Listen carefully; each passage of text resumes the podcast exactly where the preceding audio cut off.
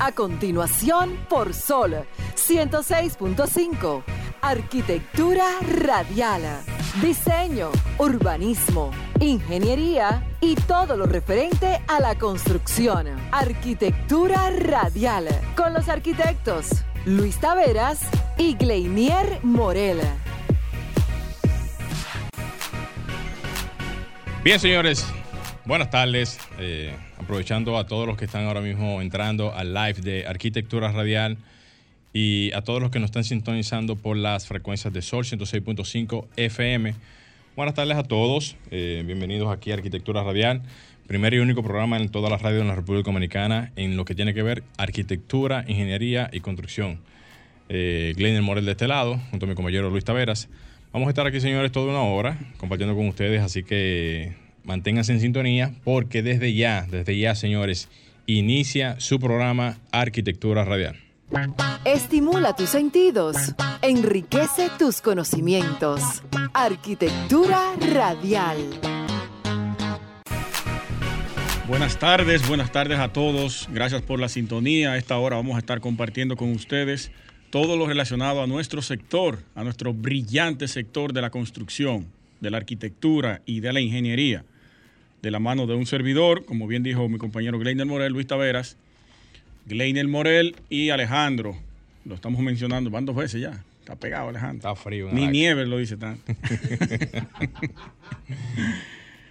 En los controles, señores, hoy hay muchas noticias importantes y Pal no de... se va a quedar el tema de la Junta. Par de, par de bombita, ¿verdad? No se va a quedar el tema de la Junta.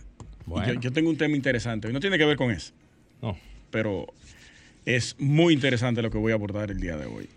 Presten atención, inviten a los demás a que se unan al programa, que sintonicen, porque lo que voy a decir hoy eh, tiene una connotación importante, tanto para el sector, porque voy a hacer un símil con una de las industrias importantes del país, a nuestro sector de arquitectura y la construcción. Morel, pasamos a la frase de apertura de una vez. Vamos arriba. Para entrar en los temas de introducción. Alejandro que nos ayuda ahí con la toma. Sí. Vamos arriba. Ah, Fernando está por ahí también. ¿Cómo, Fernando? Saludos, Fernando. Sí. Señores, a todos saludos, los que se van conectando a nuestro live de Arquitectura Radial. Y pasemos a la frase de apertura de inmediato. La arquitectura es el juego aprendido, correcto y magnífico de las formas ensambladas en la luz.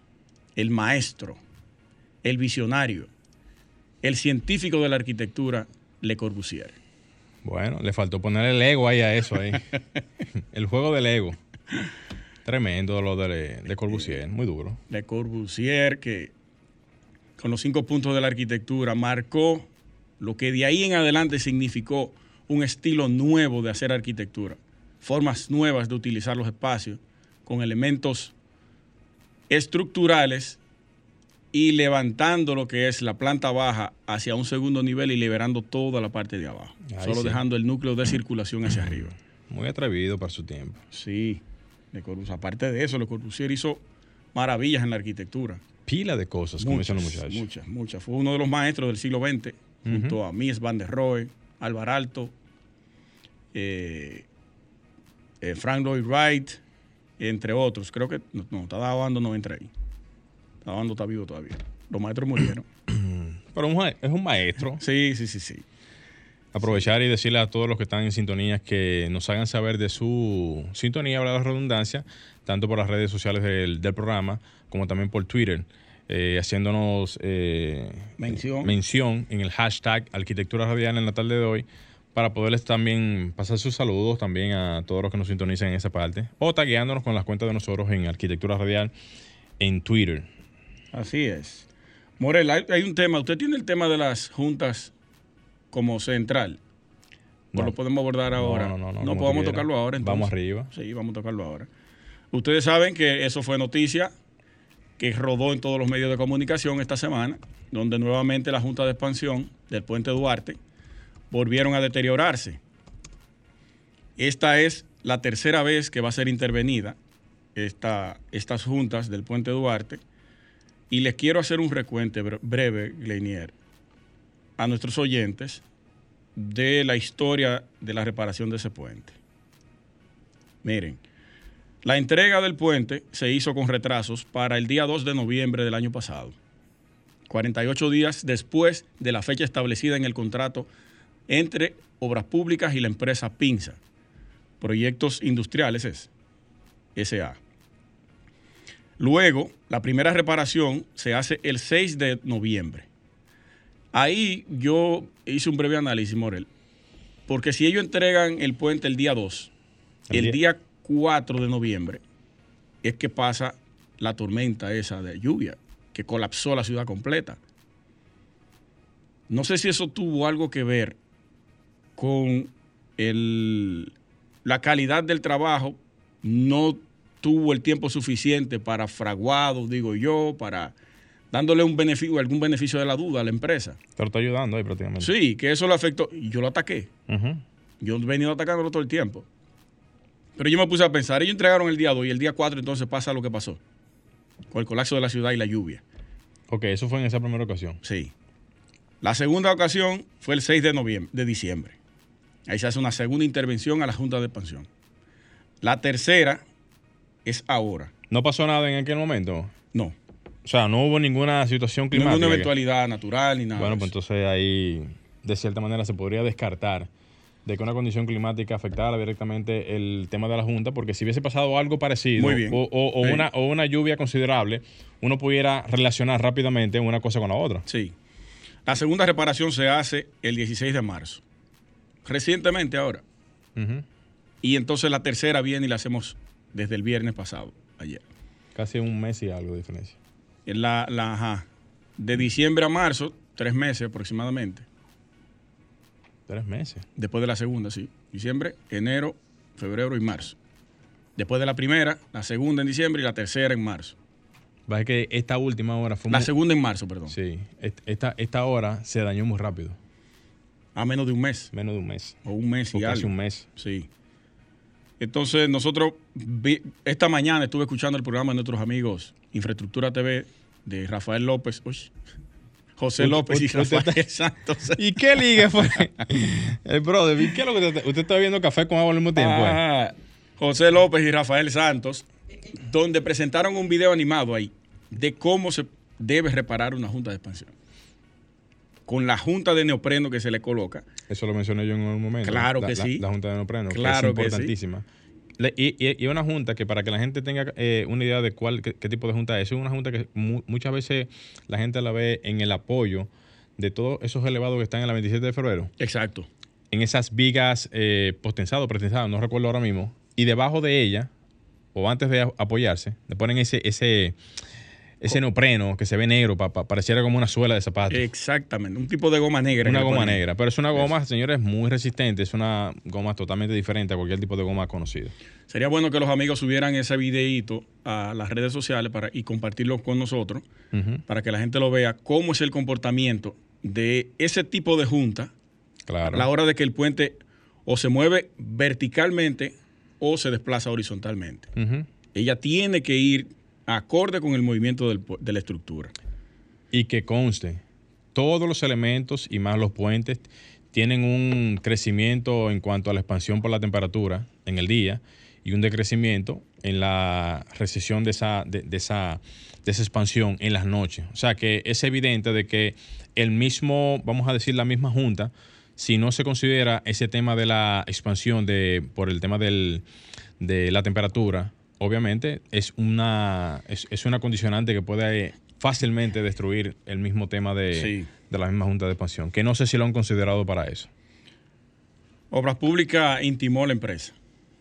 Perfecto. Ellos no se van a hacer responsables ni en el costo ni en los daños de aquí en adelante. Ya lo que viene es una demanda a la empresa si ocurre nuevamente un deterioro de la junta. ¿Y quién fue que le dio el diseño entonces? A ellos. Sí. ¿Es que ellos son expertos en puentes? No, no, no, no. Vos le voy a dar la pregunta. Se supone que ellos tienen que recibir un diseño. ¿De parte del Estado?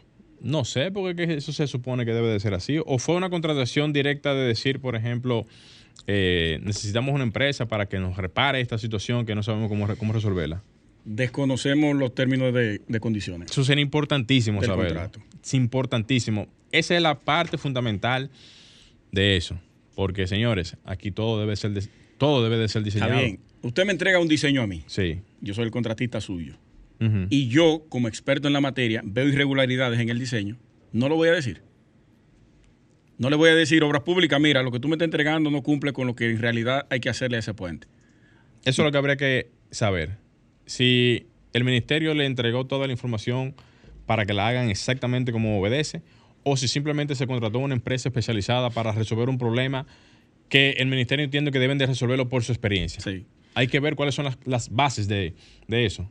Porque, eh. vuelvo y repito, eh, colega, cada proceso del Estado, el Estado lo sube con toda la información que se necesita. Siempre es así. O sea, un proceso, por ejemplo, sí, de, sí. De, de, de, de licitación. El, el Estado dice, yo necesito una empresa que me dé un servicio de instalarme un tanque con tal petrificado, con tal característica. Esta característica con ta, ta, ta, ta, ta, ta, ta. Entonces, se supone que los oferentes van a participar y van a ofrecer sus soluciones. Sus soluciones. Sí. sí, yo ofrezco, yo voy a resolver esto por tantos millones de pesos. Y así sucesivamente. Y esta es mi expertise este en mi expertise. esa materia. Vamos a darle, entonces. Ellos están haciendo un puente en el río Camú, en La Vega. Hay una persona que me mandó una información que también no sé qué irregularidad o qué es lo que está pasando ahí. Uh-huh. No voy a entrar en difamación o injuria para, que, para no ser demandado. Pero él me dijo, cuando usted venga para acá, para el Cibao, deténgase en La Vega y el puente está como a dos kilómetros, dos punto cinco kilómetros después del segundo puente eh, seco a la derecha. Puente en el río Camú, en La Vega. Sobre el río Camú, en La Vega. Eso se ve, se ve reparado, no recuerdo ahora. Yo sé que el río Camú... Eh... Él me dijo como que está pasando algo ahí, que sería bueno que yo pase por allá. Yo voy para pa el norte en estos días. ¿Hacer una parada entrar. técnica? Sí, voy a hacer una parada técnica. Ojalá y no, no venga ahora y no te dejen entrar ahora al proyecto. No, porque es un puente. Es un, es un puente, pero lo, lo están interviniendo, lo están trabajando. Si lo están trabajando, quiere decir que tienen que tener un personal ahí. Bueno, vamos a ver qué va a pasar con eso ahí. Ahora, eh, venimos sin piedad. Si viene nuevamente y se deteriora eso, bueno, le vamos a entrar tanto a Obras Públicas como a la empresa, con todo, porque no puede ser que la ineptitud de los supervisores del Estado llegue a un grado donde ni siquiera una junta de expansión puedan supervisar. Sí, eso es un tema realmente. No puede ser. Bueno, ahí está la información, señores. Vamos a ver qué pasa. Nos vamos a la primera pausa porque agotamos los quince minutos en ese tema. Ya lo sabe. Señores, vamos a hacer un pequeño cambio. Señores, no se muevan. Enseguida retornamos con Arquitectura Radial. Continuamos en Arquitectura Radial. Señores, recuerden seguirnos, apoyarnos en todas nuestras redes sociales, conectarse al live que estamos en vivo. Si usted va en su vehículo, sintonice, envíeselo a algún familiar, que la arquitectura en nuestro país demanda mucha atención y nuestro sector necesita todo el apoyo, tanto del cliente como de los profesionales. Por eso estamos aquí nosotros cada domingo llevándole la información acerca de nuestro sector. Así es. Bueno, señores, vamos de una vez a entrar en, lo, en, en los temas de la tarde y, lo, y los comentarios. No sin antes aprovechar y saludar a todos los que están en el live de Arquitectura Radial en Instagram, comenzando con Mario J veinte, eh, Sánchez Manzana, Optimus S T D, Emanuel, Alfonsina Torres, eh, saludos también para Rafael Santos, que está por ahí en, en sintonía, a Joel Reyes, Huáscar eh, Moyab, Jus Bibic, eh, y no sé qué nombre, eh, y Sabiñón, no sé cuál es la parte de adelante, cómo, cómo se puede decir. Tejiendo, tejiendo ternuras. ¿Eh? Saludos para ti, para, quien, para quienes están ahora mismo en sintonía en el chat de, de Instagram y en el live de Instagram de Arquitectura Radial. Miren, vamos a hablar de una vez de los temas que tenemos para la tarde de hoy. Son varios temas, señores, pero vamos a ver cómo podemos condensar toda esta información y tratar de hacerla lo más eh, comprimida posible. Primero, para que ustedes tengan la mayor cantidad de información posible, y segundo, para poder aprovechar el tiempo, que es muy poco en la tarde de hoy.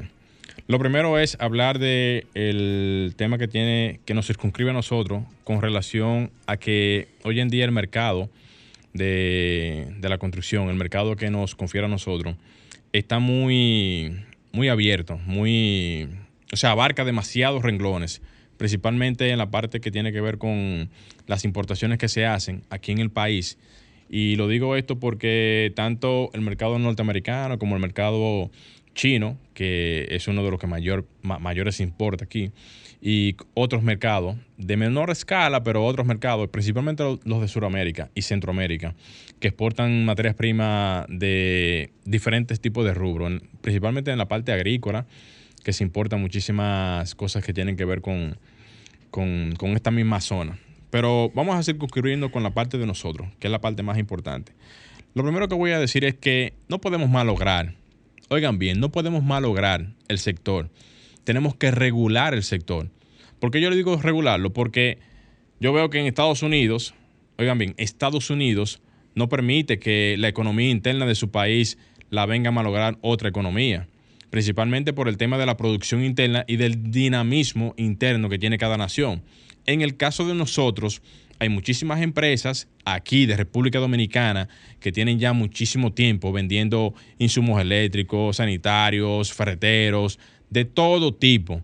Entonces, cuando tú tienes una economía interna que mantiene el flujo de lo que se vende y de lo que se consume aquí en el país, no podemos permitir tampoco que otras empresas, otra, otros países vengan a meter productos aquí en el mercado para malograr directamente a las empresas que hacen esta dinámica económica. Eso no lo podemos permitir. ¿Por qué no lo podemos permitir? Porque entonces vamos a malograr directamente a los que ya están aquí. Entonces, la economía debe de ser regulada. Porque si tú importas, y ese es el derecho que le confiere a todo el mundo, ese es un derecho natural, está bien, tú puedes importar todo lo que tú quieras, pero tiene que ser bajo el criterio de la no matanza de la economía interna. ¿Por qué yo estoy diciendo esto? Porque miren, ya yo mencioné eh, países sudamericanos, China, Estados Unidos y otros países. Muchas personas importan mercancía de muchísimos tipos de países, pero aquí los aranceles y también lo que se paga de eh, impuestos no compensa la productividad interna de algunos otros sectores. Por ejemplo, aquí se produce eh, cemento y se exporta cemento. Aquí se producen eh, cierto tipo de materiales. Por ejemplo, aquí hay, hay una capacidad minera bastante importante en el país donde se producen muchísimos eh, rubros, o sea, donde se le da muchísimo carácter a esos rubros y se hacen exportaciones. Pero tú cuando ves el mercado de otros países te das cuenta de que tú tienes que cumplir con una serie de requisitos aquí en el país, tanto en la parte agropecuaria, como en la parte de minería, como en la parte de, de los cementos. ¿Cumplir con qué? Con todo lo establecido fuera de aquí. Con, la, con las normas de calidad, con los productos, con todo, incluyendo los precios. Claro, muchos países que consumen el tema, por ejemplo, de los, eh, del cemento en otras periferias de la, de, de la parte del Caribe, obviamente que necesitan que ese material llegue con unas adecuaciones económicas que vaya de la mano con la competitividad interna de cada país. Pero no malogran internamente eh, el, el tema productivo. ¿Por qué no lo malogran? Porque obviamente que es, una, es un tema de exportación. O sea, importan algo que viene de otros países para el consumo de, de ellos. Entonces, lo mismo pasa aquí.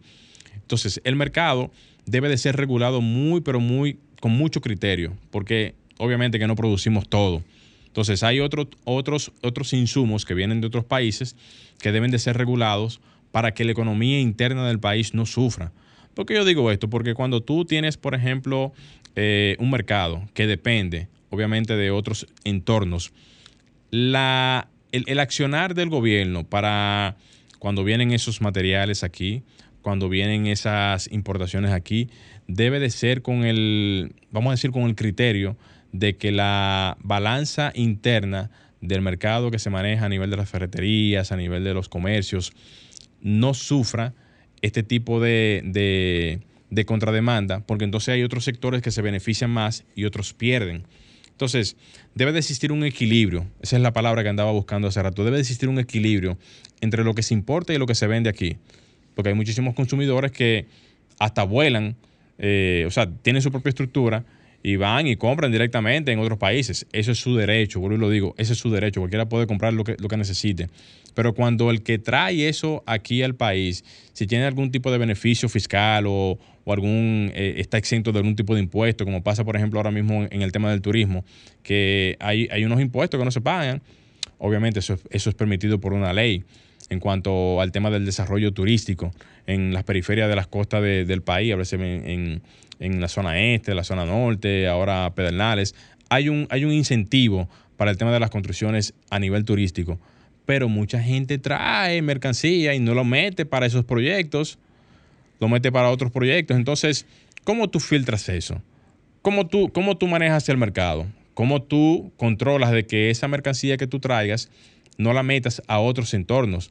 Entonces, hay mucha gente que hace el uso de cualquier tipo de legislación o, o, o de ley para aprovecharse de eso y comenzar entonces a traer material para otro tipo de entornos que no es, por ejemplo, el que estábamos hablando ahora mismo para, para las, eh, las construcciones turísticas, y lo mete directamente en otros, en otros entornos eh, que no son la parte turística. Entonces, ese tipo de tema tiene que regularse, porque entonces tú malogras directamente a otros entornos productivos que tienen una... O sea, una dinámica donde tú exportas material, vamos a suponer, de, de cualquier país, y tú tienes que pagar otro tipo de aranceles, otro tipo de, de impuestos, y tú no estás compitiendo de la misma manera. Entonces, esto yo no sé si esto se ha mencionado, creo que no se ha mencionado en ningún medio de comunicación eh, este tipo de tema, pero eso hay que prestarle atención. Hay que prestarle atención porque fácilmente, ahora mismo, se enriquece muchísima gente haciendo ese tipo de operaciones de importación, y esto... Obviamente que va a dificultar que el que está haciendo algún tipo de operación eh, operación comercial en dentro del de el, el, el, el territorio, digamos, que no comprende la parte turística, se ve afectado. Porque ¿qué van a hacer los que están teniendo esa ventaja fiscal por esa, por, por esa zona? Comprando por allá y vendiendo por acá. Entonces, tiene que tenerse un marco, un marco regulador para que ese tipo de... de operaciones no exceda lo permitido en cuanto a lo que se a lo que se debe de hacer y a lo que no se debe de hacer. Así que esta información va directamente a sectores como ProConsumidor, a sectores que tienen que ver con, con la presidencia y a sectores que tienen que ver con el cuidado de lo que es la economía interna en el país, para que no estemos después pensando como que, eh, que fue un escape, que fue un, un, un, un chivo expiatorio. No, no, no, señores. Esto está pasando ahora mismo aquí en el país y va a seguir pasando. Y los que tienen que estar pendientes de este tipo de asuntos deben de ser las autoridades. Y si se pasan las informaciones, lo que se debe de hacer es caerle atrás a eso y comenzar a filtrar y ver cómo regular eso. Porque yo no me opongo al tema de la, la, o sea, la, la facilidad fiscal. No, al contrario. Eso es una, eso es una, eso es una ventaja totalmente poderosísima. Ahora, lo que se tiene que controlar es el flujo que se tiene incontrolado de importaciones que se hacen y que se meten al mercado dominicano en, otras, en otros entornos para venderlo ya como un producto final. Hasta aquí mi comentario, señores. Vamos a hacer un pequeño cambio. No se muevan, que enseguida retornamos con todo el contenido de Arquitectura Radial. Bien, señores, continuamos en Arquitectura Radial. Señores, como siempre, agradeciéndoles a todos por su sintonía. Eh, recordándoles también que pueden llamarnos aquí al número de cabina al ocho cero nueve, cinco cuatro cero, uno seis cinco. Ya sea que tengan alguna pregunta, inquietud o algún tema de... de, de, de Como, un, como algún comentario que quieran hacernos aquí a nosotros para cualquier tipo de, de, de información que quieran pasarnos aquí por el programa. Así que aprovechamos y saludamos a todos y seguimos con los, con los comentarios de la tarde con el paso ahora de mi compañero y socio Luis Taveras. Excelente, vamos arriba, señores. Miren, yo quiero hablar hoy sobre la arquitectura y el cine, pero no la arquitectura dentro de las bondades que tiene el cine, porque sabemos que el cine depende totalmente de lo que es la arquitectura, tanto en la creación de sus espacios, en la creación de los sets, en la utilización de las ciudades como escenarios naturales o en la misma vegetación que tiene un tipo de arquitectura pero natural. No es eso lo que vamos a abordar el día de hoy. Vamos a hablar sobre la ley de cine y nuestro sector. Verán cómo hago un símil de eso. Recientemente sale una imagen que tiene la inversión del Estado en, el, en la industria del cine. Se publicó en un medio de circulación digital y yo quiero que ustedes escuchen estos montos antes de entrar en el cuerpo de la noticia, entrar en el cuerpo del comentario. Aquí dice que la, hay películas, recaudo y presupuesto ejecutado. Eh, Flow Calle recaudó treinta y dos millones quinientos treinta y siete mil doscientos cinco pesos. Presupuesto ejecutado, ciento diecinueve millones setecientos noventa y dos mil trescientos sesenta y nueve. Solo voy a mencionar algunas, pero hay, una, hay un listado ahí como de diez. La Trampa recaudó treinta y cinco millones ciento cuarenta y siete mil ciento ochenta y uno pesos. Y se hizo una inversión de ochenta y dos millones trescientos once mil quinientos setenta y ocho. Y el país, de las últimas consecuencias, recaudó veintisiete mil seiscientos cincuenta pesos con una inversión de ochenta y cuatro millones cuatrocientos sesenta y cuatro mil ochocientos sesenta y ocho. Usted está escuchando esos montos, ¿verdad? Inversión y recaudo. Miren, el cine tiene una, la industria del cine tiene una importancia en todos los países del mundo porque te potencializa las bondades tanto naturales como de infraestructura de tu país, te promueve de manera gratuita porque si producciones internacionales vienen al país, ya automáticamente se promueve que, es, que dicha producción se va a realizar o se va a rodar en tal país, como ha ocurrido históricamente aquí. En algún momento hubo un cese de filmaciones aquí por un incidente que, que pasó con el actor Robert Redford, creo que fue a finales de los ochenta, principios de los noventa, cesaron las filmaciones en el país y luego se reactiva en el dos mil cuatro, que ahí yo entré a la industria del cine. Yo duré cuatro años trabajando cine. Trabajé de la mano de Jaime Piña, uno de los productores más importantes del país. Trabajé de la mano de José Castellano, el Che. Trabajé con Leticia Tonos. Trabajé con Ico Abreu, el arquitecto. Saludos para él, que ahora mismo está como director también. Y el cine, de ahí en adelante, tuvo una explosión en ascenso, totalmente. En dos mil diez, bajo la ley ciento ocho guion diez, que promulga el presidente Leonel Fernández, se crea la ley de cine. Se crea este órgano para motivar y darle apoyo a la industria del cine, a todas esas productoras cinematográficas. Pero miren los números, cómo es que se reflejan, de forma negativa. Santiago Matías hace una publicación criticando, creo que hizo un comentario, y luego viene Alfonso Rodríguez refutando todo lo que él plantea.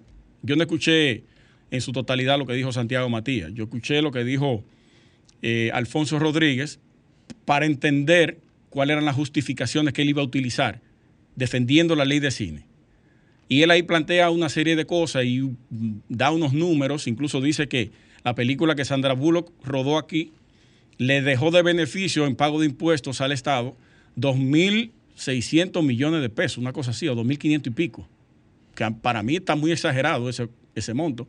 Si hablamos de dos mil millones de pesos, estamos hablando de es, es tres por cinco, casi cuarenta millones de dólares que le dejó de beneficio a través de pago de impuestos, que yo lo veo muy exagerado. Eso es, eso es la filmación de una película gringa. Pero bien, él dio ese número, tal vez se equivocó. Entonces, tenemos una ley de cine, tenemos incentivos para el tema del cine, tenemos incentivos para las productoras, para todo el que viene de fuera del país, tiene una gracia para poder venir a rodar a nuestro país, que lo agradecemos, porque es una promoción gratuita, perfecto. Escuchen algunos de los beneficios que recibe eh, las productoras o empresas de cine que vienen a, a filmar en el país. Está canalizar los recursos generados por los impuestos sobre bienes y servicios cinematográficos hacia el mismo sector. Eso es, cuando la película deja beneficios que le paga los impuestos al Estado, el Estado tiene que volver a inyectarle nuevamente a las productoras y al, al tema de la ley de cine para poder seguir incentivando el sector. Tiene fijar un régimen tributario de estímulo a la actividad cinematográfica en la República Dominicana y a la inversión nacional y extranjera en la misma. Un beneficio también a los extranjeros. Tiene, facilita los trámites aduaneros y administrativos, que ahí es que me quiero centrar, y fija un régimen especial arancelario para la producción de películas nacionales y extranjeras en territorio nacional.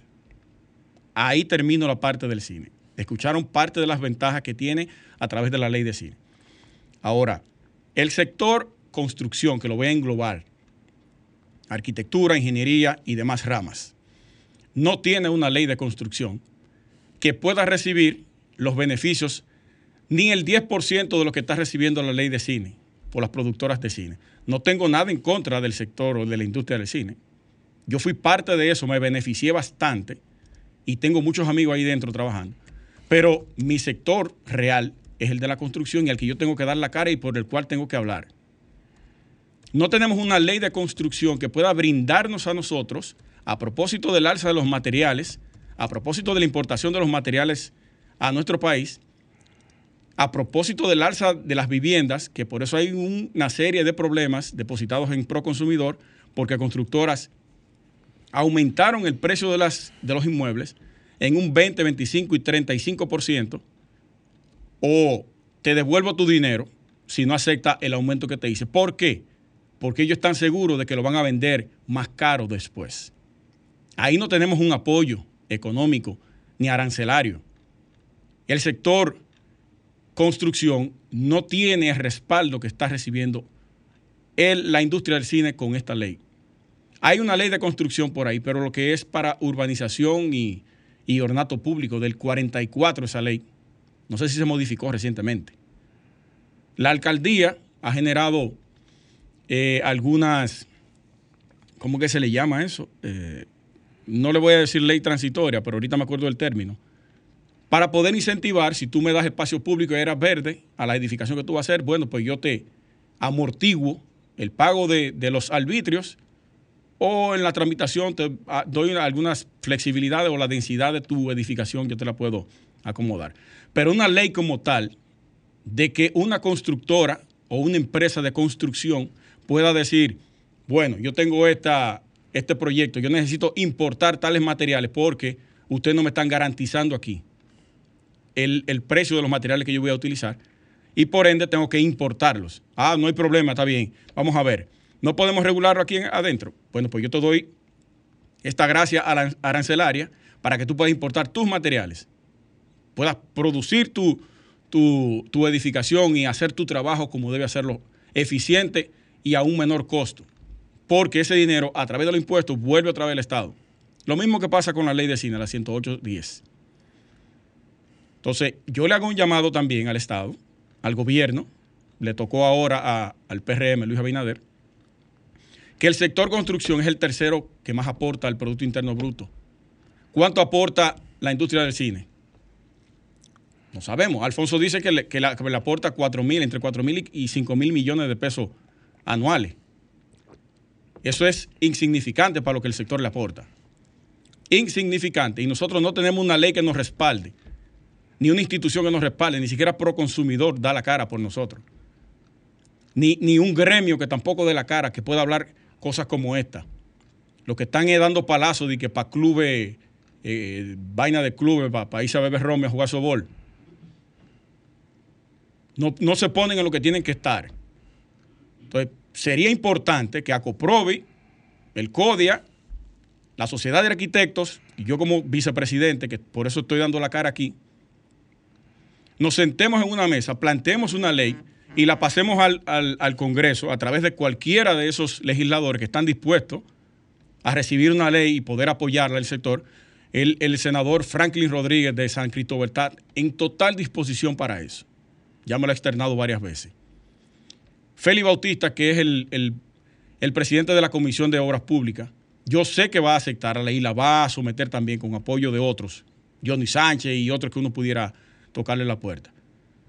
Entonces vamos a generar una ley, vamos a presentarla, vamos a madurarla, porque también nosotros debemos recibir los beneficios que recibe una industria que no aporta ni siquiera el diez por ciento de lo que aporta el sector construcción. ¿Es cuánto? De eso quería hablar y ahí está, arquitectura y cine para todos. Bien, señores, continuamos en Arquitectura Radial y después de esos tres minutos de pausa comercial lleno de publicidad que gracias a Dios tenemos aquí en el programa y los que faltan todavía vienen bajando vienen bajando para ahí, señores. Aprovechar y More, mencion... antes de antes de continuar hay una dele llamada ahí, que está dele, dele. Vamos incluso arriba, desde la pausa, y excúseme, vamos arriba. Buenas tardes, ¿quién nos habla y de dónde? Tardes, Ramón Maldonado, reportando sintonía de San Cristóbal. Líder, repite el que, que se escuchó bajito. Reportando sintonía de San Cristóbal. Adelante, adelante. Muy interesante, muy interesante el programa de ustedes, siempre lo escucho. Oigan, señores, ¿cuándo van a regalar cubeta de pintura? Gracias. ¿Sorteo de pintura? Sí. Sí, eh, más adelante, estamos cuadrando a ver si, si Domastura entra en eso. Sí, hombre, vamos arriba. Sí, eso, sí. Eso se puede. Más adelante ya estaremos haciendo algunas intervenciones en ese sentido. Señores, iba a mencionar antes de la llamada que Construexpo, ya para el mes que viene, va a tener su, o su próxima entrega. Esto viene ya eh, realizándose del diecinueve al veintiuno de mayo de este año en el Centro de Convenciones del Dominican Fiesta, donde hasta el momento estaremos por allá. Haremos una, pre, una o sea, tendremos una participación, como ya lo hemos tenido ya anteriormente, en la misma actividad, y esperando que desde ya las personas comiencen a, a ver la, la oportunidad, no tanto de ir a la actividad que se hace cada dos años, sino para llevarse algún tipo de gestión que se pueda hacer a nivel de negocios. Esa es una excelente oportunidad para tales fines, y yo soy uno de los que a, o sea, abogo mucho porque se hagan ese tipo de relaciones comerciales para el deleite comercial de cada una de las empresas que allí participan, y también para el deleite comercial de cada uno de nosotros, que nos interesa siempre estar de la mano con las nuevas tendencias, oportunidades de negocio y todo lo que en eso acontece ahí. Así que invitamos a todos a que estén atentos a esa grandiosa, grandiosa feria que va a ser efectuada desde el diecinueve hasta el veintiuno de mayo en el Centro de Convenciones del Hotel Dominican Fiesta. Así es, agradecer de, de paso a, al ingeniero José Veras, quien es el, el C E O de esta iniciativa que viene wow, realizándose. Qué forma de presentarlo, C E O. C E O. Es un término muy... El dueño. Anglosajón. El dueño. Desde mil novecientos ochenta y nueve, creo que mil novecientos noventa, wow, que fue su primera edición. Ahí estaremos nosotros transmitiendo, y todo el que quiera colocar publicidad con nosotros ese día, estamos está, abiertos. Estamos abiertos. Arquitectura Radial, arroba gmail, escríbanos por ahí. Excelente, muy bien. Sí. Luis, eh, a modo breve, voy a ver si agarro estos cinco minutos. No sé si tú quieres comentar algo ahora mismo.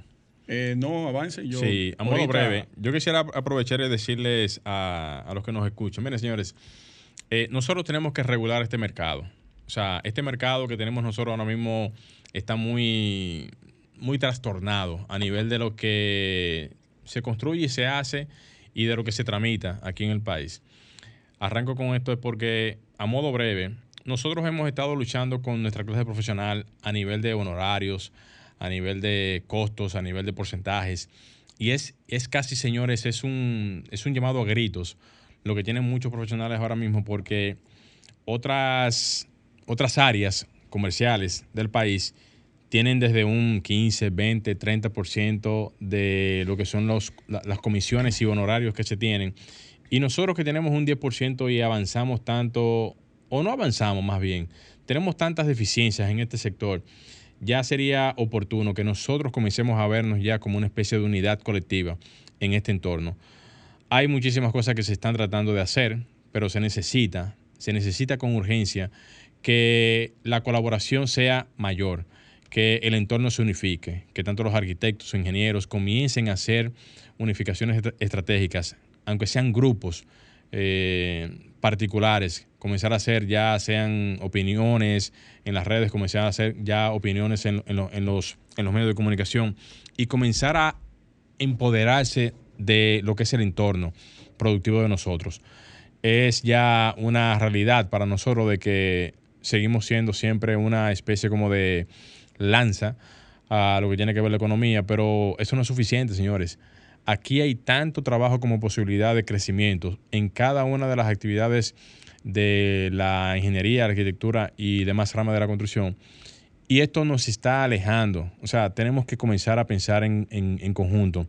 Y yo lo estoy diciendo esto a modo ya de, de comentario, porque estamos tratando de ver cómo podemos hacer una, aquí mismo en el mismo set de Arquitectura Radial, una especie como de, de piña, ¿verdad? Una, una, una peñita, Luis, a nivel de... Piña.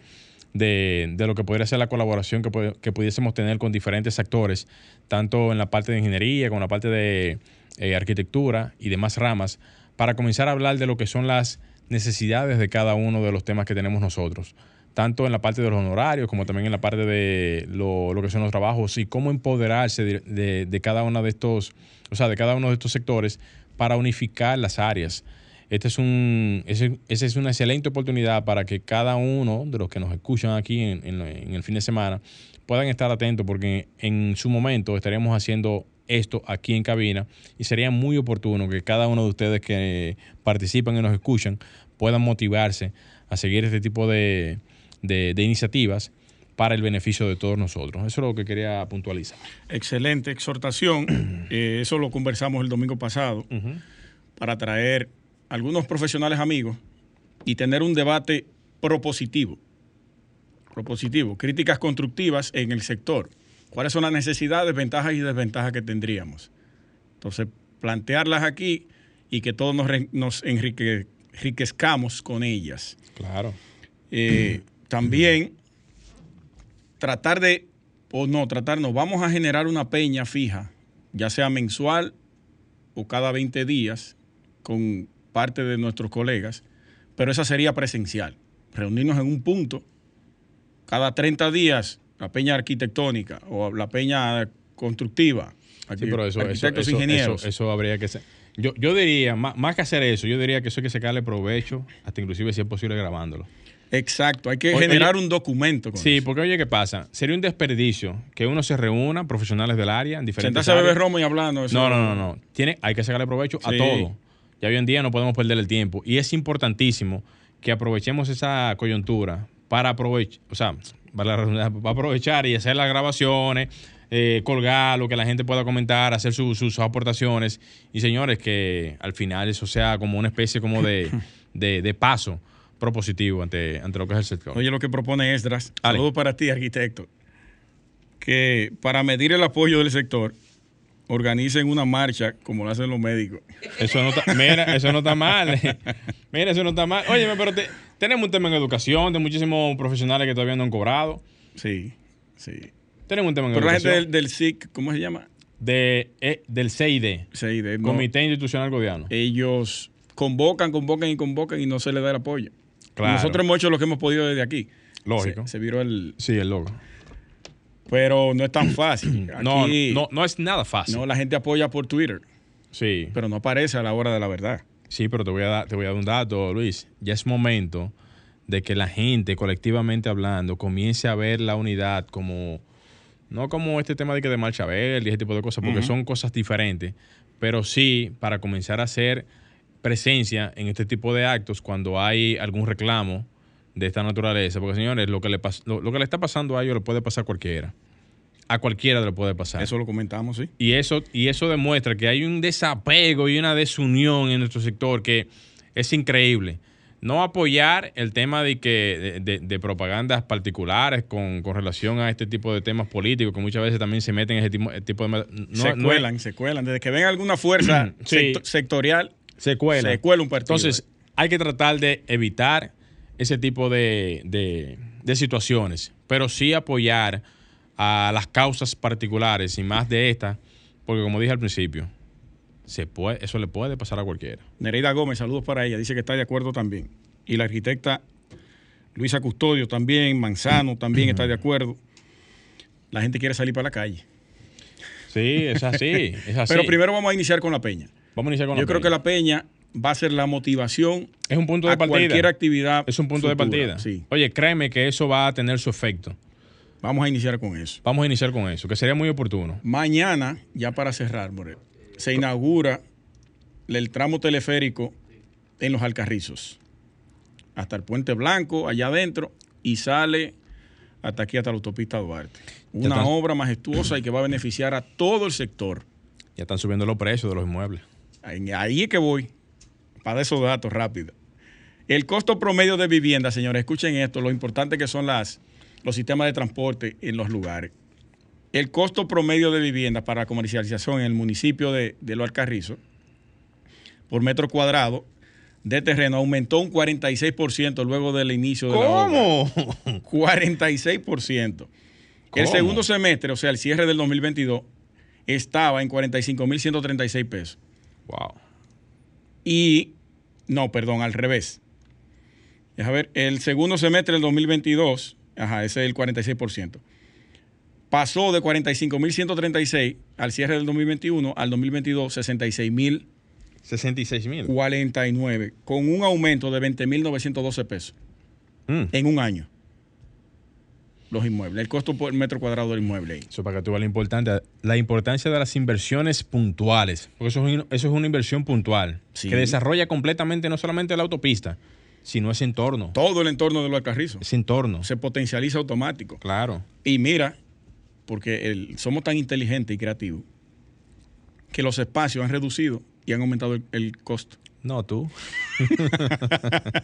Ahora son más pequeñas las viviendas. No, tú. Y el valor es superior mayor, a, lo, mayor, a lo anterior. Porque la, la importancia de eso es la facilidad del transporte. Lo que eso genera. Y eso es. Desde que tú generas esa facilidad, automáticamente la gente ya tiene una plusvalía. Porque dice, espérate, yo estoy en una línea principal a nivel de transporte. ¿Usted sabe dónde está el Puente Blanco de Los Alcarrizos? Allá adentro. Casi sí, en la sí, sí, donde, sí, donde sí. termina la ruta. Ajá, ajá. Desde ahí parte el teleférico. Ya tú sabes. Volándolo al Carrizo. Te lleva a la autopista Duarte y te monta en el metro. Y de ahí tú bajas, vamos a suponer, a que tú hagas el transfer y bajes la Gómez. Cuando tú quieras. Para ir para la feria. De aquel lado, puedes subir a media, media hora. Menos. No, no, menos. Son como hora. veinte minutos. Se entapona ahí en el nueve y... y en el transfer de la Gómez con, con Kennedy. Acuérdate que eso es rápido. Eso son, yo creo que son sesenta segundos que dura en, en los puntos más, más críticos. Pero después lo demás son veinte segundos y treinta segundos que dura eso. Eso no, eso no es mucho tiempo. Dice Sánchez Manzano que lo mismo pasó con Villamella. ¿El qué? Ah, el aumento. Sí, claro. El aumento. En principio Villamella era, su, era un caos. Sí. Un caos. La gente... A, a, u, u, u, hubo una ola masiva de personas que en ese momento no entendieron eso. No. Y se fueron de ahí.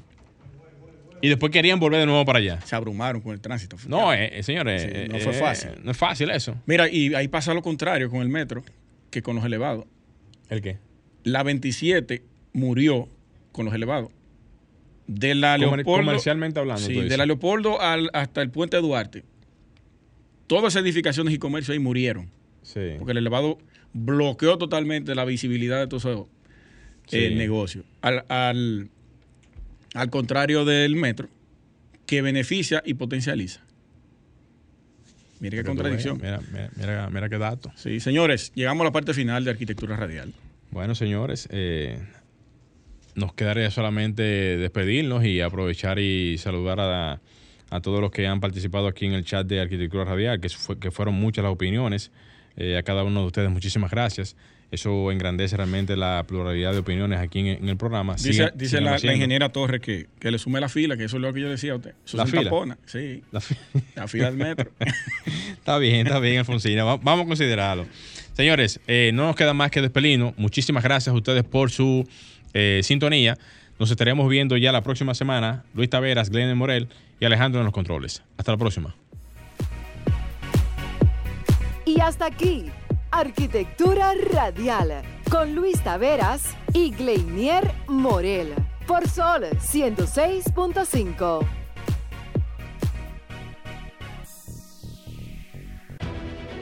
Sol ciento seis punto cinco, la más interactiva. Una emisora R C C Miria.